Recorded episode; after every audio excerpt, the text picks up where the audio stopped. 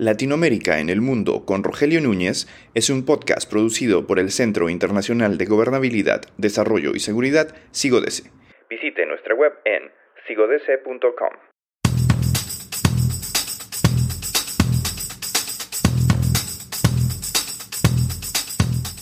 Todos estamos preocupados por Brasil por qué ha ganado Lula, por qué Bolsonaro ha tenido tan buen resultado, qué está pasando en estos momentos en las calles y en las carreteras brasileñas, hay peligro de golpe de Estado, ¿Por qué esta incertidumbre? Lula, si finalmente consigue llegar a la presidencia de una forma estable y tranquila, podrá dotar de gobernabilidad al país. Todos son incertidumbres, todos son preguntas. Y para responder estas preguntas tenemos con nosotros a Soraya Vieira, profesora de la Universidad Federal Fluminense.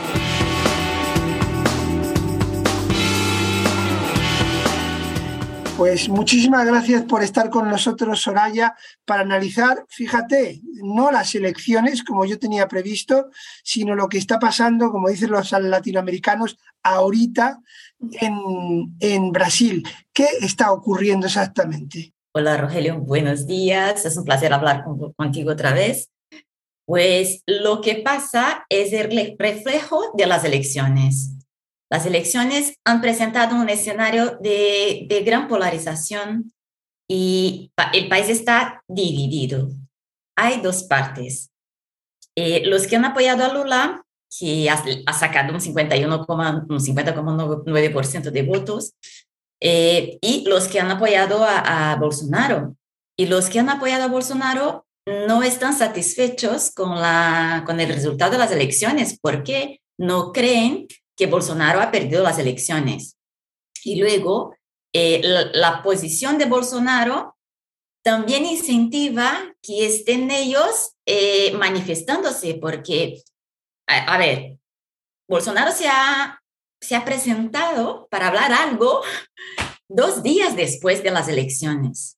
Entonces, que sus seguidores estaban ahí pendientes de lo que iba a decir y creían que quizás sería algo para para un, golpe, para manifestarse, para, para, para um, cuestionar los resultados de las elecciones, cuestionar la justicia electoral, pero Bolsonaro no se manifestó en este sentido. Entonces, es, ellos fueron a las calles para pedir la intervención militar, una cosa que está totalmente fuera de, de propósito, eh, cerrando las carreteras y manifestándose en las ciudades para intentar cuestionar esos resultados que son los resultados que tenemos. Em, los liderazgos todos han aceptado los resultados, incluso personas del partido de Bolsonaro, apoyadores de Bolsonaro en la política, son, fueron los primeros, los primeros a aceptar los resultados. Y la gente no se lo cree. Y no sé si has visto, anoche finalmente Bolsonaro hizo un vídeo, hablando para que la gente salga de, la, de las calles, salgan y dejen las carreteras y todo. Y ya hay ahora en los grupos de, de, los apoyadores de Bolsonaro diciendo que es fake, que es falso, que no era Bolsonaro, que es un, personaje, que es un actor y, y no, no se lo creen. Claro, e, esto digamos que la ambigüedad calculada, ambigüedad calculada de Bolsonaro está, digamos, dejando que pasen estas cosas y creando un relato que quizá le pueda servir para posicionarse como líder de la oposición, llamémoslo así, sobre todo de cara a dentro de cuatro años. Totalmente. E, el grupo que le apoya, a ver, no el grupo más grande, no el grupo político, porque el, grupo político hace un cálculo político. Y, este sí ya se ha manifestado, incluso su actual vicepresidente se ha manifestado y, ha dicho que esto es, no, no tiene ningún sentido. Pero el grupo más cercano a Bolsonaro, que están ahí sus hijos, lo que llamaban de gabinete del odio, es que están como insuflando a la gente a hacer esto. Yo he visto, por ejemplo, que uno de sus hijos dicen que es para, para mantener la, la manifestación, que esto es democrático, que Bolsonaro es que es el gran, el gran liderazgo. Es que esta gente que está ahí muy cercana a Bolsonaro todavía incentiva que se, que se haga esto, que, que permanezcan las manifestaciones.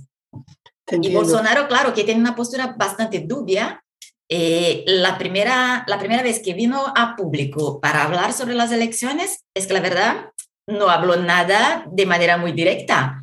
No dijo que aceptaba los resultados de las elecciones directamente. Claro, se subentiende que sí, por, lo que he dicho, pero no, no dijo para la gente que saliera de las carreteras, que salieran de la calle más o menos indirectamente, pero es que no se puede hablar indirectamente en un contexto de, de eclosión social y, de protestas, incluso protestas que están perjudicando a la gente. Te entiendo. Yo, yo, tengo una reflexión que no sé si me sale de la cabeza o del corazón, pero quería compartirla contigo a ver qué te parece. Yo tengo una teoría. Digamos que de ese 50% más o menos que apoyó a Bolsonaro, no fue el 50, pero casi, eh, hay un 30, hay un 30% que claramente es voto duro, voto bolsonarista, pero creo que hay otro 20 que es un centro derecha y una derecha democrática, pero que está huérfana, que no, no, no tiene un liderazgo que la represente, que la articule y que está buscando. Y yo incluso me atrevo a encontrar encontrar algunos eh, candidatos, eh, Leite, por ejemplo, incluso Tarsicio, eh, que me ha parecido una intervención muy interesante. Entonces, digamos que eh, ese 50, casi 50% no es de voto completamente bolsonarista, sino que es voto, digamos, de, de coyuntura, ¿no? Sí, estoy totalmente de acuerdo. Es que yo, yo pienso que esta elección ha sido más una elección de desafección que de afección. Entonces, es que la gente ha votado en contra de alguien, no en favor de alguien. Y como has dicho, el, Bolsonaro, el bolsonarismo tiene ahí un 25% de, de la población, de apoyadores fieles. Y esto podemos decir a partir de encuestas que han sido realizadas a lo largo del gobierno Bolsonaro. Y luego es que también tenemos ahí un 25-30% de apoyadores del PT fieles. Es que van a votar siempre en el PT. Y tenemos ahí al medio los electores que, que están buscando al, algo, pero el antipetismo está muy fuerte en Brasil, sigue muy fuerte. Algo que ha empezado eh, en, el gobierno en el gobierno Dilma, perdón, el segundo gobierno Dilma, eh, en contra PT y que ganó fuerza con la operación Lava Jato y, se fue, y, se fue acrecentando a lo largo de los años, principalmente en el gobierno Bolsonaro, todo en contra PT. Y luego tenemos muchos brasileños que están en contra PT. No es que son Bolsonaro, es que son contra PT. Y, y estoy totalmente de acuerdo. Esto tenía un 25%, 25 más o menos de electores de Bolsonaro y los otros 24% que han votado Bolsonaro han votado en contra PT. Porque no ven ninguna, ningún liderazgo ninguna otra persona que pudiera ganar a, a, Lula. Así que si fueran a, a, Bolsonaro, y yo creo que hay una falta, un espacio ahí en la centro derecha, desde que el PSDB se hundió hace unos años, desde el 2014, después de las elecciones 2014, el PSDB empezó a hundirse y era el partido que polarizaba con el PT, principalmente en las elecciones presidenciales. Luego, ningún otro partido institucionalizado o más tradicional de la política brasileña ha logrado ganar espacio entre los electores del centro derecha. Ese espacio está vacío. ¿Quién lo va a ocupar? No sé. Espero, espero que sea algún político mmm, más convencional, digamos así, algún político que siga las reglas institucionales, que siga, la, que siga las reglas políticas, que sepa hablar eh, de manera más política y, menos emocional, porque el Bolsonaro juega con las emociones todo el tiempo. Y, y, y esto, claro, que llega a la gente y desperta por un lado amores y por otro lado odios. Es que para mí también muchos que han apoyado a Lula que han votado en Lula no han votado en Lula, han votado en contra Bolsonaro. Y si ves, por ejemplo, la conformación de la Frente Democrática, que es lo que llamaban la candidatura de Lula, muchos que han manifestado el apoyo a Lula dijeron claramente que el apoyo no era al candidato Lula, pero es que era la mejor opción en contra Bolsonaro.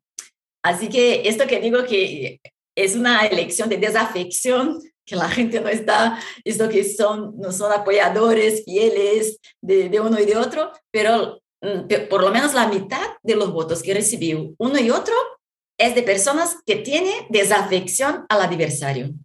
Te entiendo. Mira, ya solo te quiero hacer una última pregunta, eh, la más importante, yo creo, y más difícil de responder, eh, que es la de la gobernabilidad. ¿Crees que Lula, con su habilidad, con su capacidad de tender puentes, con el fisiologismo que caracteriza a Brasil, conseguirá la, eh, la gobernabilidad? Y luego un pequeño comentario final a raíz de esto que estabas hablando. A mí me gusta mucho la figura de Leite el gobernador de Río Grande do Sul, porque es una figura de centro, de centro derecha quizá, o centro, es gay. Entonces, claro, representa dos mundos que habitualmente no, no están juntos, tendría capacidad de llegar con sectores nuevos por su, su caracterización de, homosexual, etcétera, y por otro lado puede llegar al centro. Es verdad que a lo mejor le costaría más llegar al voto evangélico, a cierto voto evangélico. Eh, pero bueno, es una figura que a mí me parece apasionante. Pero bueno, eh, si quieres, empieza primero por la gobernabilidad y luego me comentas las opciones de Leite. Bueno, yo creo, bueno, tenemos un, parlamento, un congreso de derecha. Ahora tenemos eh, los partidos que han apoyado a Bolsonaro, tiene 250 escaños, un 49% de, del Congreso de Diputados. Y, pero luego los partidos de izquierda que han apoyado a Lula tienen como 130, por, 130 escaños. Es que, y luego tiene los partidos que no han apoyado, apoyado a ninguno, ninguno de los dos. Pero esto a la primera vista puede parecer que, que, tiene ahí un problema, que tendrá un problema de dialogar con el Parlamento, pero llamo atención para algunos, algunos, algunos hechos. El primer hecho es que eh, los partidos que han apoyado a Bolsonaro no son partidos de derecha tradicional, o sea, ideológicos, pero son partidos fisiológicos. Lo que vimos en Brasil ahora eh, y que estamos viendo hace ya dos elecciones, más o menos, es que los partidos más fisiológicos tienen ganado más espacio dentro del Congreso de Diputados y del Senado Federal que los partidos tradicionales que serían más ideológicos. Y la ventaja, si podemos decir esto, es que los partidos fisiológicos están abiertos a negociación. Entonces, creo que hay ahí un espacio para hablar, para negociar y para garantizar la gobernabilidad. Y de hecho, eh, Lira, que es actual presidente del Congreso de, la Cámara de Diputados, ya ha señalado que está abierto a hablar con Lula, hablar con el gobierno para garantizar que se pueda gobernar en, en los próximos cuatro años. Así que creo que, que podrá sí hacer una coalición para gobernar, que a pesar de no tener hoy el apoyo de la mayor parte del Congreso, podrá negociar y lograr tener este apoyo a lo largo del gobierno. Por otro lado, Lula es un gran negociador. Además de carismático, es un gran negociador y tiene una capacidad increíble de hablar con todos y eh, garantizar apoyo de gente que no se lo puede imaginar. Así que él tiene esta característica que es una característica personal que es, viene muy bien en la política. Luego, los apoyos que ha conseguido en la primera vuelta, bueno, en las elecciones de manera general, en la primera vuelta ya han señalado eh, un espacio para hablar con la derecha, principalmente la derecha más tradicional de Brasil, bueno, tener a Alckmin como su vice es un, paso muy grande, un paso muy grande. Luego, las, en la segunda vuelta, los apoyos que ha conseguido también señalan que puede tener eh, mucho apoyo ahí eh, para gobernar. Pero eh, esto también es un problema, porque como tiene tantos apoyos, es que cómo va a ser para satisfacer, para contentar a todos que le apoyan. Esto tendrá que, tener mucha habilidad para, para conseguir traer a mantener todos en apoyo y agradar a todos, a contentar a todos. Es que creo que esto sí que necesita mucha habilidad. Y luego tendrá que tener mucha gente con habilidad a su alrededor, porque él solo no, no, no será capaz de, de manejar todo. Y, y, si tiene ahí un buen equipo, con gente capacitada, que pueda negociar, hablar con, con los partidos, hablar con los congresistas, creo que sí. Esto yo no veo un, gran problema de gobernabilidad para el próximo gobierno Lula. Soraya, nos has dado una alegría con tantas malas noticias que han venido de, de Brasil últimamente. Esta última reflexión tuya eh, nos llena un poquito más de esperanza, de verdad. Muchísimas gracias por haber estado con nosotros, Soraya. Pues es que no ha hablado de Leite. ah, sí, adelante, perdona, perdona. Bueno, yo, eh, Leite es una, una figura bastante importante.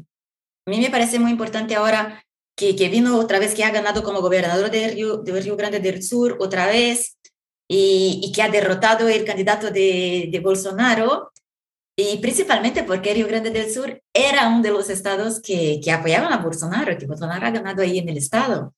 Y tener ahí una figura, una personalidad política como Leite, es que claro que nos llena de esperanza, es que no está perdida, las cosas no están todas perdidas. Pero creo que, que todavía tiene que consolidarse un poco más eh, en, en el medio político. Su partido el PSDB, que ha sido el partido más importante de oposición al PT desde la redemocratización, es que no, tiene, no tiene más eh, eh, para dónde irse. Es que este partido tiene un problema endógeno, es que no sabe cómo posicionarse ideológicamente y por muchos años ha conseguido como representar la voz de la gente del centro derecha, pero no se, no se acredita una identidad ideológica de centro derecha, intenta hacer algo que no es. Y esto es un problema gigantesco.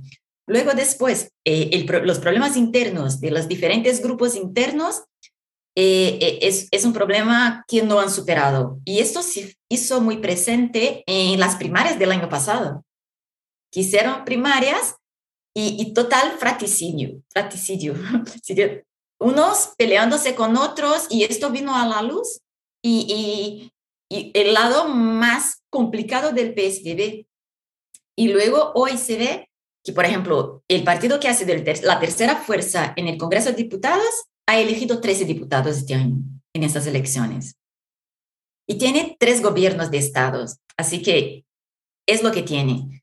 Entonces sería, bueno, para Leche eh, poder proyectarse nacionalmente, es que sería necesario primero un, partido, un soporte partidario que, que fuera mm, suficiente.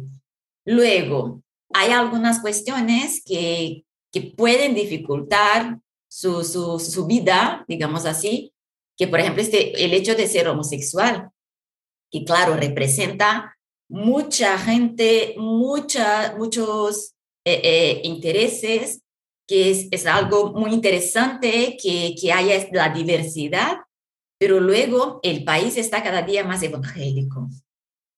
Y los evangélicos es que toman eh, el homosexualismo como algo de, de, demonio, es que llevan las cosas por este lado. Entonces creo que tendrá una oposición muy grande, principalmente del, del, sector más conservador, más de, de los evangélicos, y tenía que tener un, un, apoyo, un soporte partidista más consistente. Así que a ver qué pasa en los próximos cuatro años, que puede ser que venga, pero mi palpite, eh, que la hipótesis que tengo es que puede venir del centro derecha eh, la Simone Teret, que ha salido gigante de estas elecciones. Es, que, es verdad, es otra figura a tener muy en cuenta. Sí. Tienes muchísima razón. hay, que, hay que estar atento a ella. Atento, sí. Pues nada, Soraya, muchísimas gracias, ha sido un gusto y de verdad te agradezco ese leve eh, eh, luz de esperanza que nos has mandado. Muchísimas gracias, Soraya.